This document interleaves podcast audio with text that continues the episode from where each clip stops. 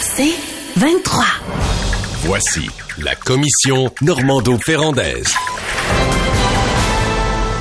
Alors, l'Auto-Québec qui abandonne son projet d'un salon de jeux au centre-ville de Montréal suite à un avis de la santé publique de Montréal, c'est une bonne ou une mauvaise nouvelle? Ben, c'est une bonne nouvelle, une bonne nouvelle. Moi, j'ai dit ici euh, publiquement que euh, on ne construit pas, on fait pas euh, un projet comme celui-là. C'est pas un projet de société en fait de faire un salon de jeu au Centre Bell. C'est un projet qui partait avec trois prises contre lui. Là. Premièrement, la réaction de la mairesse de Montréal au projet de de ce futur salon de jeu au Centre Bell, accueil tiède à l'hôtel de ville, titrait la presse en juillet dernier. la mairesse qui a dit ben oui, peut-être que on verra si la santé publique est d'accord ou pas. En fait, il y avait un million de conditions et Deuxièmement, euh, la, vie de la santé publique, de la direction de la santé publique de Montréal. Et troisièmement, troisième prise, la direction, la, vie de la direction nationale de la santé publique. C'est un projet qui avait énormément de plomb dans l'aile sur le plan de la santé publique, mais euh, ce qui m'a étonné et ce qui m'étonne toujours de, de l'Auto-Québec, c'est qu'il persiste et signe. Ce matin, le président est en ton micro puis il disait, ben nous, on constate que c'est encore un bon projet. Puis on est déçus. Ça fait deux ans qu'on travaille là-dessus. Puis on pense que c'est un projet qui avait de l'avenir. Alors, dans ces conditions-là, on comprend qu'ils ont euh, ont été obligés d'abdiquer, de capituler, mais là, quelle sera la suite? C'est la grande question. Euh, as essayé de lui euh, de lui faire dire ce qu'il n'a pas voulu dire, euh, mais je comprends qu'il y aura peut-être un autre projet qui sera présenté éventuellement. Moi, je trouvais que ce projet-là, ce qui m'a frappé, c'est que c'est un projet qui semblait servir les intérêts du groupe CH avant la santé publique. Le fait d'être associé à un groupe privé, euh, c'est premièrement, c'est unique là, dans l'histoire que l'Auto-Québec s'associe à un groupe privé pour créer un salon de jeu. Moi, j'ai jamais vu ça. Parce que l'Auto-Québec, c'est une société d'État qui a le monopole sur la vente de, de l'auto et de le, fonctionnement des casinos et tout et tout, ou des salons de jeu. Alors ça, sur le plan de la pas dit ce matin que c'était sur la base du locateur, c'est-à-dire que CH loue l'espace, puis euh, l'Auto-Québec opère. tu crois pas ça? Ben, je ris, mais là, on est dans les perceptions, tu comprends? Mais c'est la première fois qu'une société d'État s'associe à un groupe privé pour créer un salon de jeu au Québec, pour offrir une offre en matière de jeu. Alors moi, j'ai jamais vu ça. Fait que c'est un précédent en soi. Fait que sur le plan des perceptions, c'était pas. Euh, moi, je pense que c'est un projet qui, euh, qui était un peu morné. En tout cas, c'est deux affaires qui allaient bien ensemble parce que quand tu rentres dans un casino, tu penses que tu peux perdre ta paye, mais quand tu rentres dans le centre belle, euh, tu peux perdre ta paye aussi. Ben, ça, ça dépend si tu prends un smoke meat, puis une frite, puis deux bières. Mais combien de quoi? T'as-tu vu la une Journal de Montréal, Luc, la semaine passée, 748 dollars pour une famille de quatre par Los Angeles. Les ben, casquettes coûtent cher. Hein? Ben, c'est sûr qu'à 748, tu peux jouer mal longtemps aussi. Bon. Toujours est-il que, euh, moi, je trouve qu'il était mal présenté. Euh, deux avis contre lui, le projet. Puis le premier avis stipule que le, positionnement est, dans un endroit où il y a énormément de passages. Donc, euh, beaucoup, beaucoup de nouvelles personnes qui arrivent. Et en particulier des gens qui viennent pour voir du hockey, qui viennent pas nécessairement pour euh, jouer et là serait attiré à part euh, cette offre de service pourrait jouer. Et, et c'est ce que la santé publique va absolument éviter, c'est qu'il y a des nouveaux joueurs. Euh, ça, je pense que c'est un gros, gros point parce que les nouveaux joueurs, le, problème, c'est que la, la, dépendance au jeu, là, c'est une des pires. C'est une des, pires dépendances. C'est dépendance à l'alcool. Euh, tu vas perdre beaucoup, ta famille, etc. Le, jeu, tu peux tout perdre. Hein? Moi, tout perdre. tu, peux tu peux vraiment tout perdre. Et euh, donc, ça, c'est un deuxième gros point. Euh, puis ensuite, le troisième gros point, c'est que la réduction qui était proposée dans l'offre de jeu ailleurs était pas réelle. C'est-à-dire qu'ils on va enlever des machines à sous du casino, puis on va en enlever ailleurs aussi. Mais quand tu regardais, c'est des machines à sous qui fonctionnaient pas. C'est-à-dire qu'il y a eu une baisse de la fréquentation des machines à sous. Fait que là, ce qu'ils voulaient, c'est une nouvelle offre de jeu. Fait qu'il y a trois grosses prises contre autres. Je trouve pas qu'ils ont bien présenté le projet. Je trouve pas que c'était bien fait. Mais euh, je rajouterais, quand le casino de Montréal s'est installé à Montréal pour la première fois, il devait être au centre-ville. Et il y a eu beaucoup, beaucoup de pression pour ne pas qu'il soit au centre-ville, mm. euh, soit au centre-ville. Et euh, ils l'ont mis euh, sur l'île parce qu'ils disaient, ben justement, parce que tu peux avoir des gens qui travaillent, par exemple, ces, ces étages au centre-ville, puis au midi, ils vont aller jouer. Alors, si tu déplaces un peu l'offre, tu vas la limiter. Bon, ceci étant dit, on s'entend que la dépendance maintenant au jeu, elle n'est pas dans un casino, elle n'est pas dans un lieu physique, elle est en ligne. Et là, euh, ça, il ne semble pas avoir de solution. Là. Mais euh, euh, sur le plan des, de la dépendance, tu as raison. La dépendance au jeu, une, je pense c'est une des dépendances les plus honteuses. Hein, parce que si tu joues en cachette, c'est, c'est pas quelque chose que tu, tu as, la fierté de crier là, au effort. Mais moi, j'ai trouvé très courageuse la position de la docteure Mylène Drouin parce que confronter l'Auto-Québec, qui est une vache à lait, qui rapporte 1, l'année passée, c'est 1,6 milliard de, de redevances qui ont été versées au gouvernement. Ça prend quand même du courage. Mais j'ai trouvé la réponse de l'Auto-Québec après que cet avis était rendu public. euh, assez téméraire parce que ils ont dit ben savez-vous quoi nous autres on va attendre le deux, un deuxième avis celui de la l'avis de la santé publique nationale ben, comme c'est comme si dans le fond on discréditait l'avis de la direction de la santé publique Mais de c'est Montréal deux avis différents. Ben oui, je sais pas, mais c'est quand même la direction de la santé publique de Montréal, 40 pages, un document qui était solide. Oui, oui, mais ce que je veux dire, c'est que la santé publique nationale, on va te retourner ça autrement. la santé publique de Montréal est à gauche, puis à Québec euh, national, t'es un petit peu plus au centre. OK. Ah bon, d'accord. Mais n'empêche. Docteur Boileau est pas, c'est pas tout à fait la même mouture que Docteur Drouin. OK, je comprends. Et eux autres, ce qu'ils avaient dit à l'Auto-Québec, ce qu'il dit le président ce matin, c'est qu'il y avait des réserves là, sur l'ensemble, mais en disant si vous, si vous le faites, voici comment vous devez le faire. OK. Ce qui est différent de. Ouais. Et là, en même temps, euh, Puis il semblait que la, la- la santé publique de l'île du Prince-Édouard était d'accord. Mais Il aurait dû, il aurait dû drôle. magasiner plus longtemps. C'est drôle. Ce n'était pas une partie prenante. Mais en même temps, euh, c'est pas étonnant que l'Auto-Québec ait consacré autant d'énergie à un projet comme celui-là. Je regardais leurs derniers résultats financiers.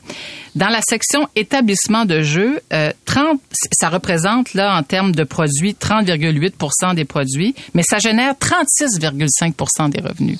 Contrairement aux loteries et euh, aux casinos, en fait, euh, c'est l'offre de jeux là, les salons de jeux euh, génère davantage de revenus que ce qui représente comme produit dans l'offre totale de l'Auto-Québec. Alors, c'est sûr qu'il y a une manne à exploiter là, pour l'Auto-Québec. Là. Ils Mais, disent qu'il y a quelque chose. Les là. machines à sous, là, faire là, les, là. les appareils de loterie Ouais. vidéo dans les bars, Ouais. ça a été, je sais pas aujourd'hui, là, mais ça a été longtemps, longtemps, longtemps, la plus grande source de profit de l'Auto-Québec. Plus que les casinos, plus que les Voilà. loteries. Parce que tu mets ça un peu partout sur le territoire, puis on s'entend, là, dans les zones de pauvreté, Ben les gens les plus vulnérables. Ils avaient fait le, le- le portrait type du joueur à l'époque, là. C'était le gars, trentaine, 50 ans, de 30-50, dont le revenu était autour, à l'époque, peut-être, je sais pas, 7-8 ans, là, de 40 000 par année max, puis il flobait une coupe de 1000 par année dans ces machines-là. Hey, c'est terrible. C'est terrible. C'était ça le portrait. Mais Ben, est-ce mais que c'est c'est... encore ça le portrait. C'est-à-dire, Ben- c'est-à-dire que la, ce que tu dis, Paul, ce qui valait il y a 10 ans, c'est encore ça aujourd'hui. C'est encore une source importante euh, Mais je sais pas de s'il y revenus pour y aurait-il eu moyen de faire un salon de jeu qui aurait été une offre euh, qui se serait ajoutée à l'offre touristique de Montréal, parce qu'il y a, il y a quand même 11 millions de personnes qui passent par là. là. Mais t'as le casino. Oui, ben il est un peu loin. Euh, y aurait-tu moyen? Parce que au départ quand ils ont fait le casino, euh, il y avait déjà un casino à l'européenne, euh, table de jeu, rideau rouge en velours. Euh, là, on est des Robe machines euh, des code vestimentaire. Ouais, c'est Ouais, ça, code exactement, vestimentaire. c'est ça. là, on est des machines à sous, là. 350 machines à sous, tu sais, avec des néons, tu sais, euh, spéciales, puis buffet gratuit à midi. Pas fort. On va s'arrêter là-dessus. Pas fort, oui, comme tu dis. La commission Normando-Ferrandaise. Bon, est-ce que le gouvernement doit intervenir pour euh, justement contrôler euh, les augmentations de loyer quand un locataire décide de quitter et veut céder son bail à un autre locataire? Là, c'est le grand débat de l'heure, puis j'arrive pas à comprendre la position de la ministre de l'Habitation. Éclairez-moi. Bon, ben premièrement, sur le fond des choses, là, euh, c'est une niaiserie cette affaire-là. Parce que premièrement, la cession de bail, ça te permet de céder ton bail à quelqu'un avant que toi tu ailles au, bout de ton bail, tu le cèdes au même prix que tu payais. Donc, quand le propriétaire hérite d'un locataire qu'il n'a pas choisi d'une part, puis d'autre part, ben après ça, il applique la- la- l'augmentation annuelle, mais il est obligé de respecter le même prix euh, qu'il te vendait. Sauf que dans la loi, c'est exactement ça qui est écrit. Si tu euh, quittes ton logement, qu'un nouveau locataire arrive, il prend le logement, il a le droit de demander euh, à combien était le bail. D'ailleurs, ça devrait être écrit sur le bail que tu euh, signes, ça devrait être écrit le prix du précédent. Puis il a pas le droit d'augmenter entre les deux. Fait que, en théorie, dans la loi, c'est la même chose. Sauf qu'en pratique, il y a généralement une moyenne calculée sur l'ensemble des bails pendant plusieurs années de 14% d'augmentation à chaque session de bail. Donc, euh, à chaque fois qu'un bail ch- ch- change de main. Donc, les propriétaires trouvent que c'est une bonne occasion pour augmenter les loyers à ce moment-là. Mais si, on s'entend là que c'est une minorité des loyers, là, c'est une, c'est une niaiserie par rapport au total. là. Combien de personnes quittent leur logement avant la fin de leur bail, puis combien de personnes le cèdent? Euh, la Corpic a, a fait un sondage, puis ça, c'est un sondage qui a l'air plus d'une rumeur que d'autre chose. Il dit que ce serait peut-être moins, euh, plus important qu'on pense. Mais il en demeure pas moins là que hier, il y a un, il y a un sondage qui a été fait. Pas un sondage, c'est une analyse quotidienne qui est faite sur les logements qui sont alloués à Montréal. La moyenne, la moyenne, c'est 1890 dollars des loyers qui sont disponibles en ce moment à Montréal. Là-dedans, s'il y a des loyers disponibles à Montréal, on s'entend que c'est pas des bons, c'est pas tous des bons euh, endroits pour vivre, parce que si c'est disponible actuellement, parfois, soit c'est trop cher, soit c'est un taudis. Là. Alors à 1890 pièces en ce moment. Ça veut dire qu'il y a une crise du logement. Ça veut dire que les logements le prix moyen de 3,5, 1600 dollars. Ça a terriblement augmenté avec les lois actuelles. Avec les lois actuelles. Donc, la question qu'on doit se poser, c'est comment on modifie ces lois-là, ces règlements-là, pour les rendre plus contraignants. Alors, la Duranceau est, est extraordinairement à côté de ses pompes. Elle a refusé de participer à un colloque où tous les maires étaient présents. On a remarqué son absence pour à Le sommet près- sur l'itinérance, Le sommet, il y a beaucoup été question d'habitation. Précédemment, elle n'avait pas répondu à une lettre qu'elle avait reçue, qui avait fait, euh, qui dans laquelle lettre signée par un ensemble de maires, des groupes sociaux, euh, le Conseil du patronat du Québec, puis Centraide. C'est quand même pas euh, des gens, puis euh, la PCHQ, puis tout ce que tu peux t'imaginer qui d'hab- d'habitude signent pas une lettre ensemble, l'ont toutes signé une lettre ensemble. Elle n'a pas répondu. Et là, sa sortie, c'est sur la session de bail. Ben voyons. Pourquoi? Pourquoi elle revient sur sa maudite obsession? Si elle était euh, analyste de course automobile, elle disait Ah oui, le char est arrivé trois tours derrière les autres, mais j'aimais beaucoup la couleur. La couleur bleu, rouge, c'est très beau, mais tu ben, lâche la couleur un petit peu, là. Intéresse-toi à la course. Ouais. Ben, on peut se demander, y a-t-il un pilote dans l'avion? Parce qu'elle a l'air complètement perdue. Tu disais en ouverture, euh, est-ce qu'elle comprend les enjeux? On peut se poser la question. Parce que dans le cas de la session de bail, une journée, elle nous dit, elle, se montre ouverte à faciliter la vie des locataires. Puis le lendemain, on déclare que céder son bail, ça revient à faire don du bien d'autrui. Elle a dit ça en Faire de l'argent avec l'argent des autres. Ben exactement. Elle a dit, ben oui, elle a dit ça hier en commission Ouais. parlementaire. Moi, je trouve que c'est une déclaration renversante. Pourquoi? Parce qu'elle se permet d'interpréter une disposition du Code civil. Parce que le Code civil, il prévoit deux dispositions pour les locataires. La cession de bail puis la sous-location. Fait que c'est inscrit dans le Code civil. Tu as, tu as expliqué, exprimé très clairement le contexte dans lequel tu peux céder ton bail.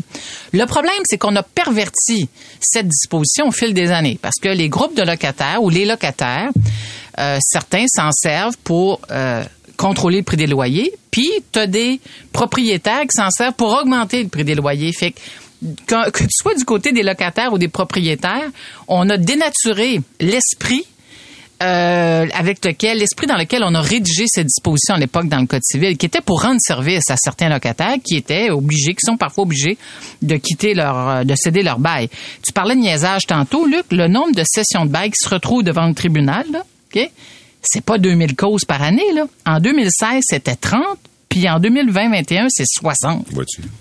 Fait que tu te demandes pourquoi on fait grand tapage, pourquoi autant de tapage autour de cette disposition, alors que le vrai enjeu, c'est la disponibilité de logements.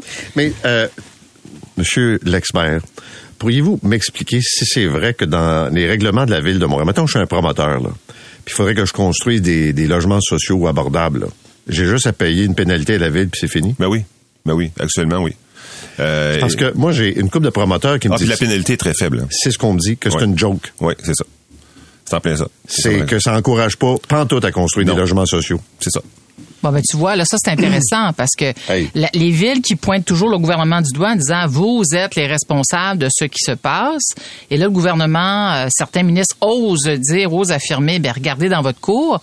Euh, oui, effectivement, il faut, faut que les, les villes regardent dans leur cours. Là. Il y a certainement Ben des oui. choses à... Actuellement, il n'y a rien qui encourage un promoteur à respecter l'objectif de construire des logements sociaux. Ben, tu vois. Tu fais un mini chèque à la ville et c'est réglé. C'est comme les terrains humides, c'est pareil. Ben, Ouais, c'est en plein ouais. ça. La même Ben, logique. ben, voilà, c'est exactement la même chose. De mémoire, là, une tour, 20 étages, euh, 60 logements, ça coûtait 350 000. Ça coûtait la moitié du prix d'un logement pour une tour de 60 logements. Ben ça, c'est la disposition qui est liée à l'obligation du Oui, 20-20-20. c'est ça, là. ça. Alors voilà. Mais, mais euh, dans ces conditions-là, la ministre perd de, de vue l'objectif. L'objectif, c'est c'est quoi le vrai plan? Là, elle dit dit hier en commission parlementaire, on devrait peut-être augmenter les PSL, les programmes de supplément loyer, pour t'aider à payer ton logement. Le problème, c'est qu'il y a des propriétaires qui se foutent des PSL. Il y a des propriétaires Ben oui. qui disent, hey, euh, compte tenu là, de la pénurie de logements qui existe, moi, je choisis mes locataires un, puis je vais pas choisir celui qui a un PSL parce que c'est pas mal de troubles à gérer. Ben, premièrement. Deuxièmement, là, on a vu que euh, le gouvernement a fait un appel d'offres pour du logement abordable il y a à peu près huit, huit mois, un an. Aucun promoteur a répondu favorablement. Tu sais, pourtant, les chiffres avaient été mesurés puis calculés pour qu'ils puissent faire de l'argent. Ils sont pas ça qui sont intéressés. Dans une crise du logement, ils sont intéressés à aller chercher le maximum de revenus. Tu sais, des logements, euh, je l'ai raconté plusieurs fois, là, euh, des logements sur le plateau entre 2000 et 4000 dollars par mois. Là. Fait que t'as pas un PSL euh, qui va te ramener ça, là, Ben non, au- autour des gros employeurs, là, parce Ouais. que c'est des agences qui, qui Ouais. achètent ces logements-là. Là, pour leur- ce que le gouvernement doit faire, c'est, moi, je pense urgemment rénover les, les tous les HLM au Québec là, qui ne sont pas habités. Oui. Euh, ça, c'est urgent. Puis deuxièmement, c'est quoi le plan pour construire? Là, le fédéral vient d'annoncer une réduction de la TPS sur les, matériaux puis sur la main-d'œuvre si tu veux construire dans le logement social. Le gouvernement du Québec répond, ça va nous coûter plus cher ici, puis pas sûr que ça va être une bonne mesure. Mais à ce moment-là, c'est quoi le plan? 900 millions qui est coincé. C'est quoi le plan? Oui, oui, absolument. vu dans oui. la presse de ce Troisième matin. chose. Ouais. On a annoncé 41 projets. Ça, ça relève du ministère de l'Habitation, le nouveau programme pour les logements sociaux. Là. Sur les 41 depuis un an et demi, il y a un qui est en chantier. Ben Ouais. oui, ben oui. Fait que euh, essaye pas de... Ouais. Mais là, on Ben, parle- c'est ça. Donc, la, la- le leitmotiv, ce que tu dis, Nathalie, là, puis t- Paul aussi, c'est construire, construire, construire. Ah, Là, là, arrêtez, là, arrêtez de niaiser avec les définitions. Puis tout ça, tout le monde, là. faut construire, ok? Construire, puis après ça, on va regarder, c'est-tu de l'abordable, c'est-tu du euh, familial, c'est-tu du social, ou c'est du régulier au prix du marché, mais construit. Mais ce dont on ne parle jamais, c'est la SHQ, la Société d'habitation du Québec, et ses programmes. Ils ont des programmes qui parfois sont très, les exigences sont très importantes. C'est hyper normé, là, hyper normé mur à mur. Puis souvent, les villes ou les municipalités, euh, ben, ils peuvent pas arriver à rencontrer leurs exigences, encore moins les promoteurs. Soyons rassurés, soyons rassurés. Dans 10 minutes, le vice-président du comité exécutif de la ville de Montréal invite les médias, M. Doré, à une annonce concernant une aide financière pour la réalisation d'un projet de logement étudiant à but non lucratif au centre-ville. Nous sommes rassurés. Quant à la mise en chantier, mais ça, c'est utile qui va le faire, Oui. euh, l'organisme utile. Euh, m- il- tu sais, le c'est logement pas sur Saint-Denis, ça, c'est pas dans ce coin-là, ça. Eux autres, il y en a plusieurs. Il y en a un sur Papineau, dans Ouais. le parc La Fontaine. Euh, il y en a plusieurs en construction aussi. Mais euh, utile, il, euh, il livre. Mais mais mais c'est vrai que le rapport entre les logements promis puis les logements construits est tout le temps extrêmement extrêmement euh, problématique. Euh, L'autre affaire, c'est que la ministre, elle n'a pas d'autorisation du premier ministre de faire quelque annonce que ce soit. Là. Elle serait pas en train de se promener avec les mots, hein, ouais, peut-être un peu de ceci, un peu de cela. Ça elle avait une autorisation d'annoncer un programme.